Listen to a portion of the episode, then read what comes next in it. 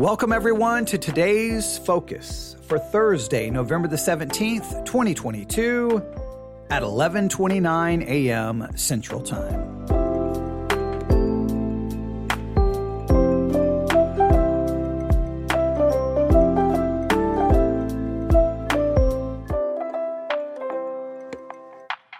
Today's focus meditation and action. I didn't know what else to call this because Spurgeon refers to this as meditation is to the soul what oil is to the body of the wrestler. I was like, what do I, do I call this meditation and wrestling? I almost wanted to go with that idea, but Spurgeon went with meditation is like oil, that oil that a wrestler will place on their body. And I was like, okay, what, Spurgeon, what, what are you trying to say? Because if you think of, say, modern day professional wrestling, I know some people don't like professional wrestling. It's storytelling. We, we, we can get into whole discussion there. They may place the oil on their body for the purpose of how it makes the body look to make their their muscles stand out more to make their their physique stand out more but obviously that's not what Spurgeon has in mind when he's thinking of a wrestler putting oil on their body. So, what does meditation have to do with that? So, I, the only thing I could think of is meditation and action. So, that's what we're going to focus on today. Now, if you've been with us, you know we have been talking and discussing the subject of meditation. We have been doing that on our series Bible study exercise, where we've been talking about meditation this week. And we've been doing that so here on the Today's Focus podcast series, we've been talking about meditation as well.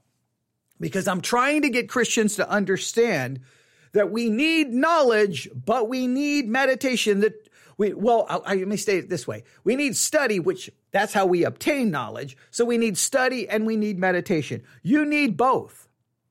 They go hand in hand.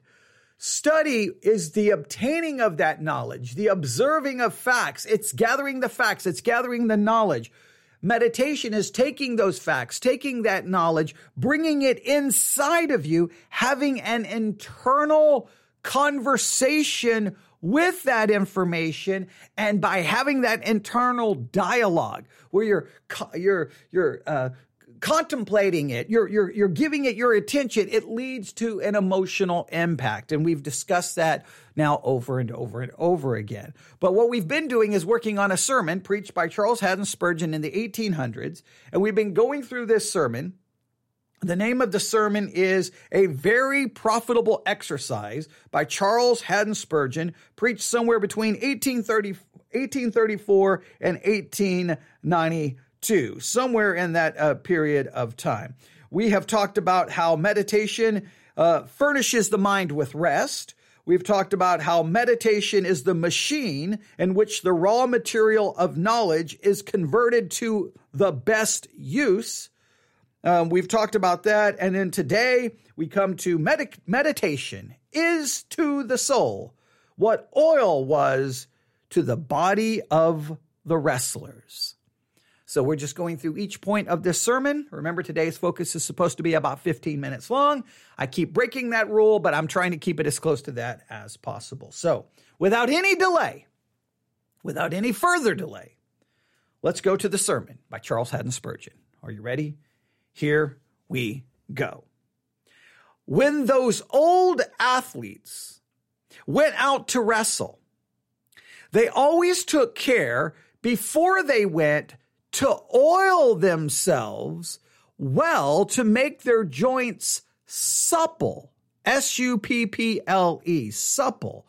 Now that means capable of moving or bending freely. So the oil was to help their bodies be able to move and bend freely. It had a, it had, it didn't have a use just to make them look better, but it was to do something to their body so that they could move, they could bend freely, they could be more, how could we say it? Better prepared, more capable more ready to engage in the wrestling match. So let's read this again. When those old athletes went out to wrestle, they always took care before they went to oil themselves well to make their joints supple and fit for their task. The oil helped make them fit for their task.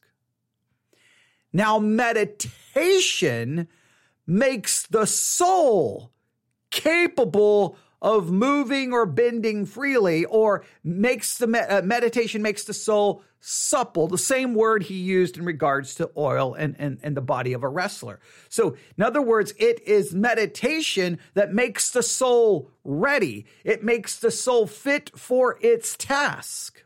Now what does he mean by that? Well let's continue. Meditation makes the soul supple. It makes it so that it can use things when they come into the mind. That's interesting. Meditation is what makes us, gives us the ability to use things when it, they come into our mind. That's okay. All right. I, there, there's, there's much I could say here, but let's, let's continue.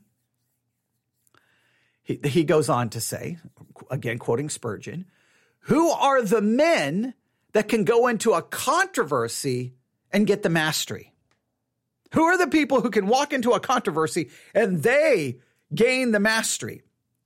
They, they are capable of dealing with the controversy. Why? The man who meditates when they are alone.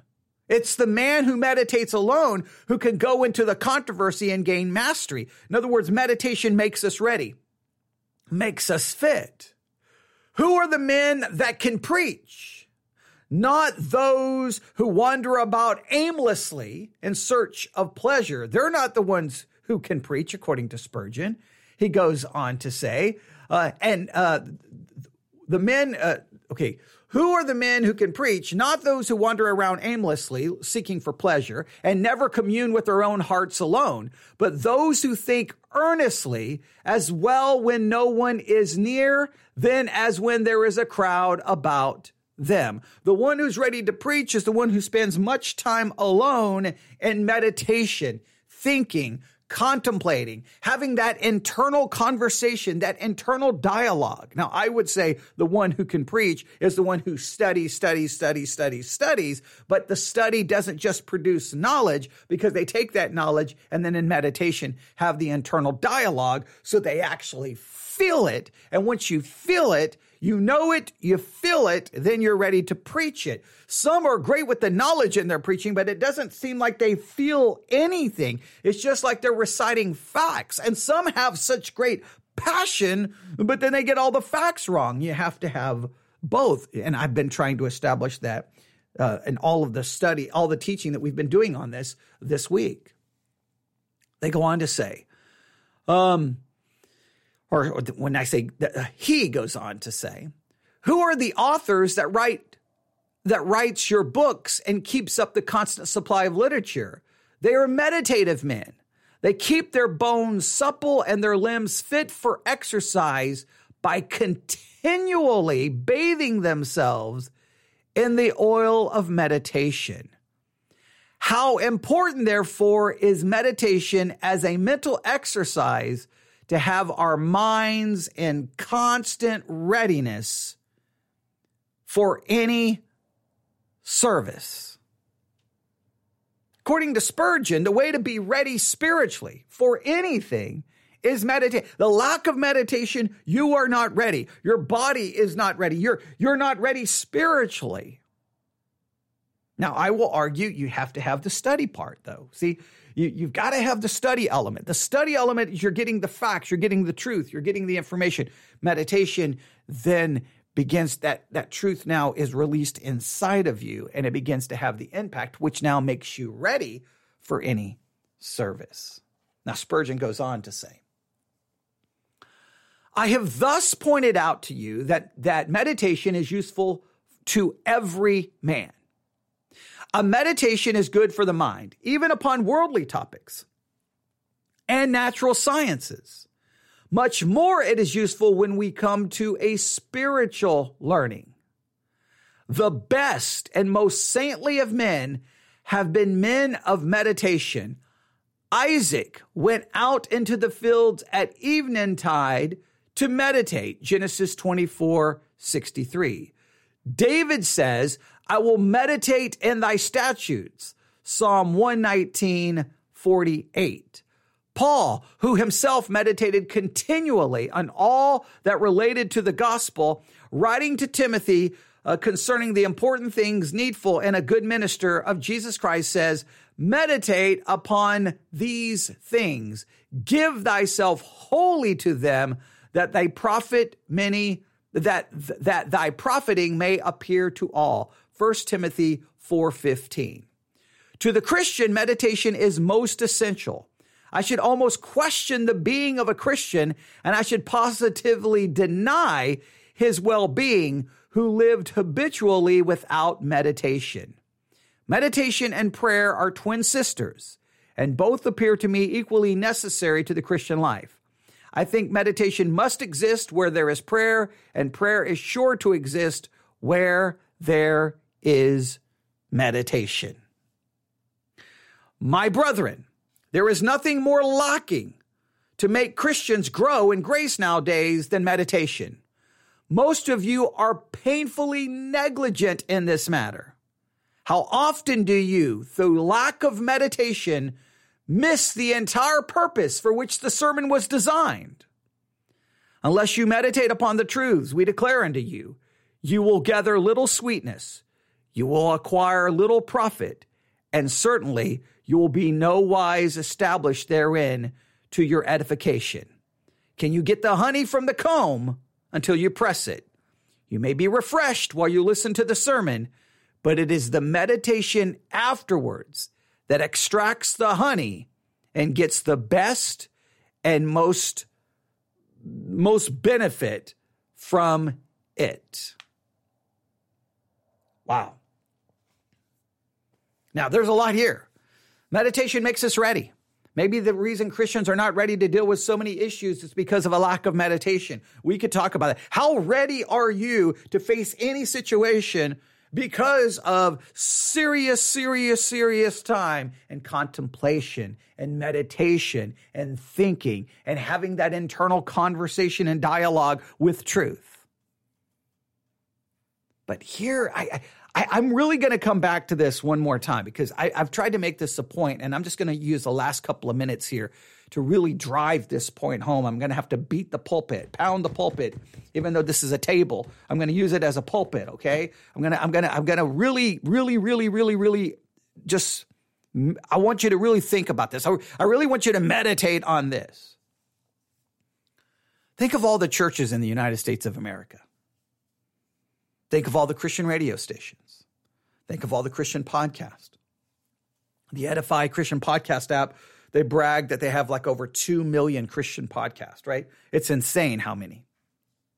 Look at how many sermons are on Sermons 2.0 app. Look at how many sermons are preached every week in the United States of America, all across this country. Think of all the people who pull up in those parking lots, walk, walk into those nice big buildings where so much money has been spent, those nice chairs or, or pews or whatever. And someone stands there holding the word of God and they preach and they preach and they preach thousands and uh, think of all the millions and millions of words that are used every year into proclaiming the truth of God to Christians all around the United States of America. And then you look and it seems that there seems to be so little impact on that preaching and teaching. Christians are biblically illiterate, theologically illiterate. So then we can call into question the quality of the preaching. And maybe we could. Look at the lives of many Christians. There seems to be very little spiritual growth, and we seem to be spiritually defeated, and there seems to be so many issues in the lives of so many believers. Now, I understand part of the problem is because we're sinners and we're always going to fall short. I understand that. But I just wonder if, if, if, if, if, if any of those sermons, any of that preaching, any of that teaching, does it ever get past just knowledge in the head and actually gets into the person so that it can have some impact through the process of meditation?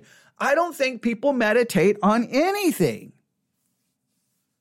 People don't think deeply about anything. I, have told you so many times how frustrating I, I get if I go to a movie with someone and we get, and, and as soon as the movie's over, I'm ready to analyze it, talk about it, tear it apart, break it down. I want to discuss the meaning, this, this, this, this, this. And sometimes the best I can get, yeah, it was good. Yeah, it was okay. Yeah, I like that part. That was funny. Like the most basic observations. Like it's like, okay, never mind. Just never mind. Just, just, can you just stop the car and let me out? Because I'm just going to walk by myself and talk to me, myself, and I about the movie. Because we can at least have a meaningful conversation about the meaning and the message and the purpose and the idea. And other people's like, I don't care about any of that. Well, that's the problem. You don't care to think about anything. And if you don't even care to, if, if you don't think about anything, then what makes you think when it comes time to meditate on the things of God, you will? I'm always blown away by that people like, oh, well, it was a good movie. I mean, like they, they can't, it's like it seems impossible for them to get beyond the surface level to anything. There's more, there's more behind the surface. Eh, think about it this way. Almost everything, it's like all, all, all you see is like the, the very t- tip of things. The, the, the, the, the, the real good stuff is below the surface. That's where, that's where you really benefit. That's where you really enjoy it to really take a movie apart and understand its purpose and its meaning and its message and why they did this and why that camera angle was this way and why they used that lighting and this and did you see that shot and all the discussions about that's where the, the real enjoyment and passion comes from. But I think too many Christians, we sit in the pew, we gather facts, we write the facts down in our notebooks, and that's the end of it. And then there's no meditation, so we don't get the sweetness. We don't get the wine using uh, a, a, a, illustration that Spurgeon used earlier in that sermon. And we, we didn't even finish the sermon there, obviously, because we're, we're already over time. But for this for this podcast series, we will talk more about the sermon probably in the Bible study exercise. But I just I just feel like that that's I'm not saying that that that that fixes every problem. Okay, I'm not saying oh, ladies and gentlemen, I've discovered the problem with and we can fix it. But I just think that there is a there's such a surface level way of thinking in the minds of so many people. They don't want to think deeply. They don't meditate on anything. It's just a casual observation, and their conversations are very just surface level. And then when you get to Christians, ask Christians about the sermon. I mean, it was good. That maybe they'll remember a point, maybe, maybe. But I'm like, I, I, I don't need you to recite the points. I need you to tell me. So, come on. What did you think about it? What did you feel about it? What give me something. So many times I'm when when I after a podcast, I I so many times I I I, I create my podcast or, or at least in theory, I design my podcast to try to spark conversation, to discussion, so that we can talk about something meaningful. And so many times it just feels like it falls flat because like, I'm trying to get people, I want you to think about it, meditate on it, struggle with it, deal with it, deal with the, the complexities of the question, deal with the complexities of the problem, drink from it. It, it, it I, I, I'll just, I'll end with this. When I was, uh, I, I grew up in Buffalo Gap, Texas. Grew up in Buffalo Gap, Texas. I know you don't care, but it's a little small town. It's about 289 people. A lot of history there, especially with Native Americans and and and Buffalo Gap's really kind of like it, it's it's in between these they're not mountains. I mean it's west texas. These large very very very large hills and on top of some of them are, are basically buffalo.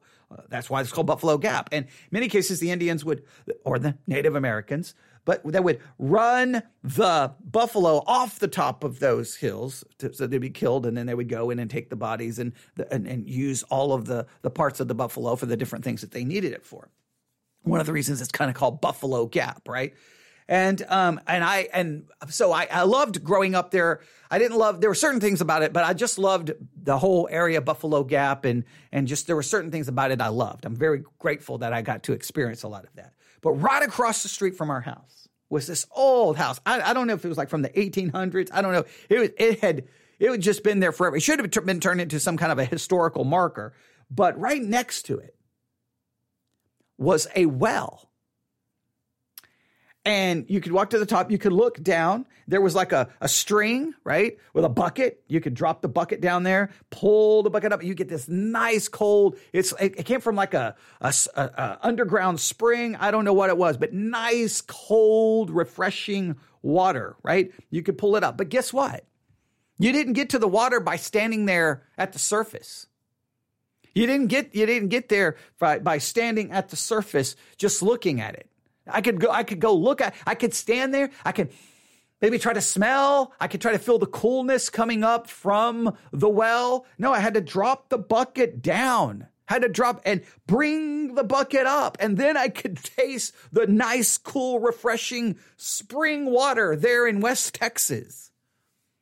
Right? It, it was, it, it was, it was really awesome and cool. But that's, that's the problem so many Christians, we stand at the surface and we know all the points and we know all this and we know all that, but we won't dip the, the bucket down into the well. That's required meditation. So we really get to the deeper part, not the surface. I could run around that well all day, run around it all day in the summer heat of West Texas, where it's 7,000 degrees. Wasn't going to do me any good. I had to dip the, the bucket, drop the bucket down, bring it up. Then I could drink. So many Christians are just sitting on the, in a sense that they go to church and they sit on the, right next to the well, right? They sit next to the well and they, they hear about all the stuff at the bottom of the well and they can recite, the well is this many feet. It's, it has this water. The origin of this water is this, this, da, da, da, da. The water is this temperature and da, da, da. And you have, and they got it all written down in their notebooks. But they never drink of it.